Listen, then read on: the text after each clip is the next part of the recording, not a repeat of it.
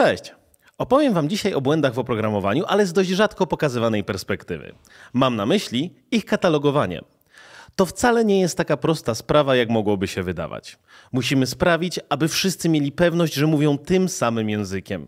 Przydałoby się też uniknąć duplikatów. No i trzeba też coś zrobić z moralnym dylematem. Kiedy powinno się o danym błędzie poinformować opinię publiczną? Dlaczego w niektórych przypadkach centralizacja jest dobrym pomysłem?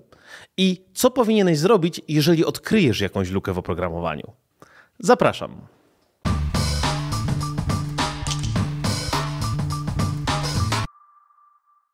Świat IT, różnego rodzaju luki, słabości czy błędy, które mogą pozwolić w jakiś złośliwy sposób wpłynąć na jego bezpieczeństwo, nazywa podatnościami.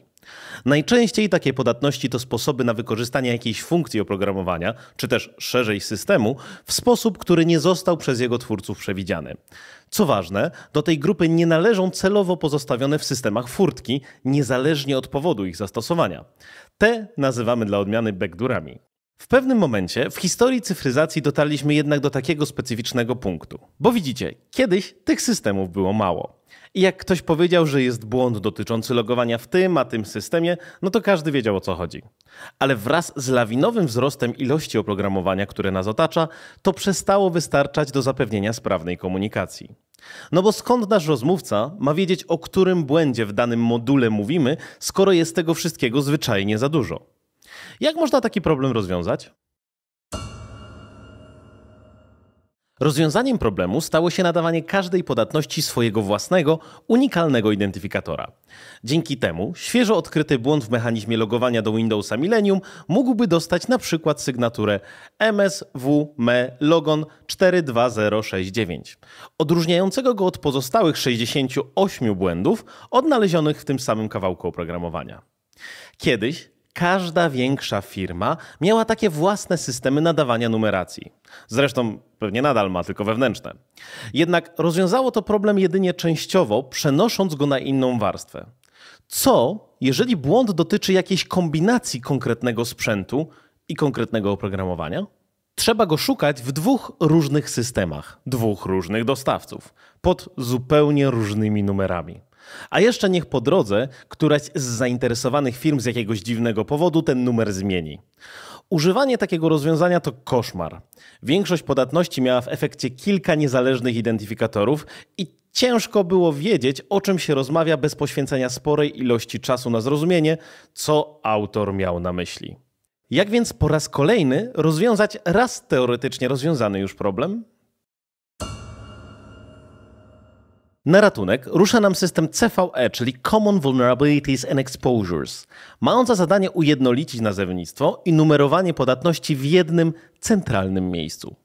Jego historia zaczęła się z końcem lat 90. z inicjatywy MITRE, czyli takiej korporacji non-profit, powołanej przez Departament Bezpieczeństwa Krajowego Stanów Zjednoczonych, aby prowadzić badania na rzecz bezpieczeństwa dla amerykańskiego rządu. System CVE jest tylko jednym z projektów, którymi się zajmują. Zresztą przy obecnej coraz większej ilości błędów, skupienie całego tego procesu w jednym miejscu jest szybkim sposobem na katastrofę. Na szczęście przewidziano to, tworząc odpowiednią strukturę. Tak jakby poniżej, w hierarchii istnieją liczne CNA, czyli CVE Numbering Authorities. I to tak naprawdę one odpowiadają fizycznie za nadawanie odpowiednich numerów. A kto takim CNA może być? W przypadku dużych firm, takich jak przykład Cisco, Microsoft czy Google, są one same sobie sterem, żeglarzem i okrętem. A przynajmniej same nadają identyfikatory błędom w swoim oprogramowaniu. Co ważne, mają tutaj ograniczony zakres kompetencji, właśnie tylko do swojego oprogramowania. A więc Google nie nadaje identyfikatorów błędom oprogramowaniu Microsoftu i vice versa. Uprawnienia CNA posiadają też przykład GitLab dla oprogramowania, które jest u nich hostowane. Takie uprawnienia posiadają też na przykład różne instytuty badawcze i są też CNA należące do krajów, takie narodowe, ale niestety my swojego nie mamy. Szkoda. Skoro jest tych CNA tak dużo, to jak nie dopuścić do tego, żeby ten sam numer został nadany przez dwie różne jednostki? W sumie bardzo prosto. Każdy CNA blokuje dla siebie jakąś pulę identyfikatorów, które potem nadaje poszczególnym podatnościom. Jak zbliża się do końca zarezerwowanej puli, to prosi nadrzędny jemu CNA o kolejną pulę. I tak do samej góry aż do mitre. A jak wygląda taki identyfikator? Schemat też jest bardzo prosty. Zaczyna się zawsze tak samo od liter CVE, potem po myślniku jest rok, a potem po kolejnym myślniku jest kolejny numer. Kiedyś te numery na końcu były czterocyfrowe, natomiast zaczęło ich brakować. W związku z tym wprowadzono zmianę i teraz mogą być dowolnej długości, co najmniej czterocyfrowej, ale nadal nadaje się je sekwencyjnie. Od ciekawostka pokazująca skalę corocznego wzrostu ilości podatności na przestrzeni lat. Kolejną ciekawostką jest to, że jeżeli ktoś nie wykorzysta rezerwacji, to na koniec roku mogą zostać jakieś puste identyfikatory. Okej, okay. Wiadomo już, kto nadaje identyfikatory i jak one wyglądają. Ale co w zasadzie w ogóle nadaje się, aby mieć własne CVE? Poza tym, że musi to być jakaś podatność, co chyba oczywiste, musi ona spełniać też kilka warunków. Przede wszystkim powinna dotyczyć jednego konkretnego problemu. To oznacza, że powinien on być możliwy do naprawienia niezależnie od innych. Musi też być jakiś dowód, że wskazywana luka rzeczywiście jest potencjalnym zagrożeniem bezpieczeństwa. Powinna też dotyczyć jednego konkretnego produktu. W przypadku występowania błędu na styku jakichś dwóch technologii, często konieczne są dwa osobne CVE i jest to metoda preferowana w takich przypadkach. Te wszystkie warunki potwierdzane są najczęściej przez producenta oprogramowania, w którym odnaleziono lukę, i takie potwierdzenie wystarcza, aby nadać odpowiedni identyfikator. A jak taki wpis do indeksu wygląda? Możemy to sprawdzić na jednej z dwóch stron cve.mitr.org i cve.org, ponieważ aktualnie trwa migracja na nowszą wersję. Chociaż to trochę zależy od tego, kiedy oglądacie ten materiał. Sam wpis to w sumie nic specjalnego. Na górze mamy identyfikator podatności. Dla przykładu wziąłem Log4j, o którym nie tak wcale dawno temu było głośno i zrobiłem o nim materiał. Jeżeli jeszcze nie widzieliście, to polecam nadrobić. Dalej mamy opis w konkretnej formie. Powinniśmy dowiedzieć się z niego, jakiego produktu i w jakiej wersji dotyczy problem, co się w ogóle dzieje, tak bardzo ogólnie, oraz jaki to ma wpływ na podatny system, jeżeli dojdzie do ataku. Dalej mamy status danego identyfikatora. Czy jest publiczny, czy też nie. No w naszym przypadku widzieć będziemy tylko te publiczne. Poniżej znajdziemy kategorię problemu, czyli takie jakby zakwalifikowanie go do jednej lub kilku grup z predefiniowanej listy. W przypadku Log4j możecie na przykład zobaczyć, że jedną z tych kategorii jest CWE20, czyli błędna walidacja wejścia. Niżej znajdziemy konkretne wersje, których problem dotyczy, a na samym końcu, jak to często bywa, jedną z najważniejszych rzeczy, czyli cytowaną publikację na ten temat. Bez tego ostatniego CVE nie istnieje. Oczywiście może ich być więcej i szczególnie w przypadku takiej gwiazdy roka jak Log4j ich lista zajmuje kilka ekranów. Ale jedna to absolutne wymagane minimum. Cały ten indeks wszystkich podatności jest dostępny publicznie i za darmo, aby wszyscy mogli sprawdzić błędy, które przecież mogą ich również dotyczyć. Transparentność to moim zdaniem bardzo ważna cecha. Ale zaraz, zaraz. Przecież przed chwilą w opisie podatności był wiersz mówiący o tym, czy podatność jest publiczna, czy też nie. Dobrą praktyką w świecie cyberbezpieczeństwa, etycznego hakowania i testowania jest tak zwane Coordinated Vulnerability Disclosure, w skrócie nazywane CVD, które niejako ewoluowało z procesu wcześniej znanego jako Responsible Disclosure. Nie jest to żadne prawo, ale dobra i mile widziana praktyka, do której stosują się praktycznie wszyscy z jedynie małymi wyjątkami. O co chodzi? O to, aby twórca oprogramowania, w którym odnaleziono podatność, miał czas na jej załatanie przed tym, kiedy stanie się ona publiczna, a więc potencjalnie możliwa do wykorzystania przez osoby ze złymi zamiarami. Część firm posiada zresztą w miarę na sztywniutko zdefiniowany czas, o którym prosi w ramach CVD. Na przykład Google wyznacza ten termin na 90 dni od momentu zgłoszenia. Są tutaj dwa odstępstwa od reguły. Jeżeli łatka pojawi się wcześniej, to przeważnie można już ogłosić publicznie daną podatność. Z drugiej strony, jeżeli na jej naprawę potrzeba więcej czasu, to można poprosić zgłaszającego o trochę cierpliwości i zdefiniować ten czas na dłuższy. CVD to ogólnie bardzo dobra praktyka, ponieważ pozwala trochę mieć ciastko i zjeść ciastko. Z jednej strony nie ukrywa się problemu przed oczami szerokiej publiki. Niektóre firmy zamiatały bowiem takie sprawy pod dywan, strasząc nawet pozwami, więc ogólny poziom bezpieczeństwa w internecie spadał, a badacze latami czekali wiedząc, że użytkownicy ciągle są podatni, no bo bali się wyroków. Z drugiej strony, deweloperzy mają czas na poprawki i nie naraża się użytkowników ich oprogramowania na zmasowane ataki zaraz po odkryciu błędu.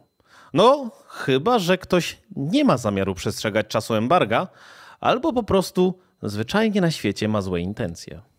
Podatności, które wychodzą na światło dzienne w tym samym momencie, w którym dowiadują się o nich dostawcy oprogramowania, nazywane są zero dayami i potencjalnie są bardzo niebezpieczne.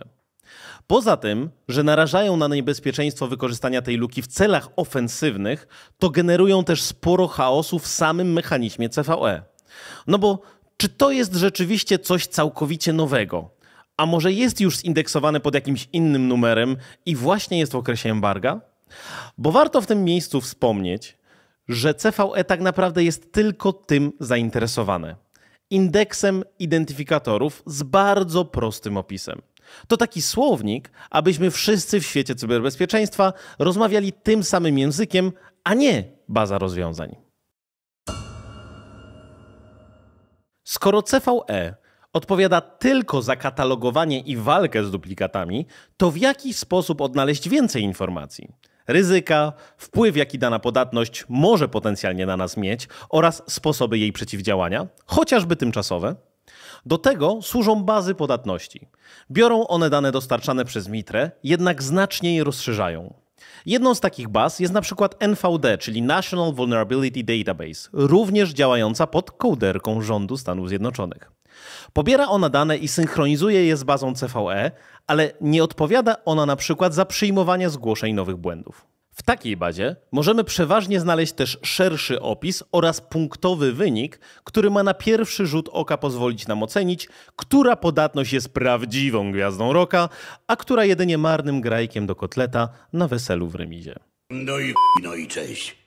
Taka ocena powstaje dzięki systemowi CVSS, czyli Common Vulnerability Scoring System. W przypadku wywołanego już dzisiaj do tablicy Log4j możecie zobaczyć, że w obu skalach uzyskał on noty 9.3 oraz 10.0. Nie będę się dzisiaj wgłębiał w szczegóły, co składa się na taką ocenę. Wystarczy na razie wiedzieć, że 10 to maks i wtedy jest naprawdę grubo. Skoro CVE nie jest bazą danych, to czym jeszcze nie jest? Na pewno nie przyznaje się numerów CVE usługą. No chyba, że problem występuje z jakąś ogólnodostępną biblioteką, która za dany błąd od zaplecza odpowiada. Wtedy identyfikator przypisuje się bibliotece. Zresztą słowo ogólnodostępną też jest w tym przypadku ważne. Nie nadaje się numerów oprogramowaniu napisanemu specjalnie dla kogoś albo niedostępnemu publicznie. Za to odpowiadają nadal bezpośrednio ich dostawcy. Należy też rozróżnić podatności od ekspozycji. To, że czyjeś hasło wyciekło gdzieś w internecie i w efekcie tego na światło dzienne wyszła baza wrażliwych danych osobowych przechowywanych przez jakąś firmę, to nie jest podatność. To ekspozycja. No dobra, a co ma zrobić ktoś, kto jakąś podatność odkryje? No to zależy po której stronie mocy jesteś. Zachęcam wszystkich do tego, żeby być po tej dobrej, czy tam jasnej. W takim wypadku powinieneś skontaktować się z twórcą oprogramowania z informacją, co odkryłeś, podając jak największą ilość detali w jak najbardziej zwięzłej formie.